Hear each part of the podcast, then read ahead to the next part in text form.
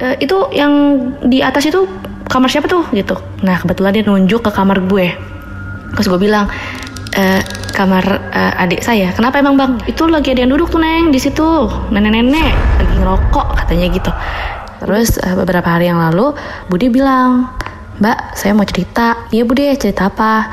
Pas saya ambil baju dari ember pas saya mau ngejemur lagi baju bapak saya kaget di pojokan ada nenek-nenek gitu kan terus pakai gay apa namanya pakai gaun putih tapi dia itu jalan menghampiri gue tapi pas udah berpapasan sama gue kepalanya itu langsung di depan muka gue Penasaran gimana kelanjutannya?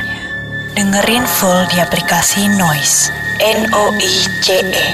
Download sekarang juga di Play Store atau App Store.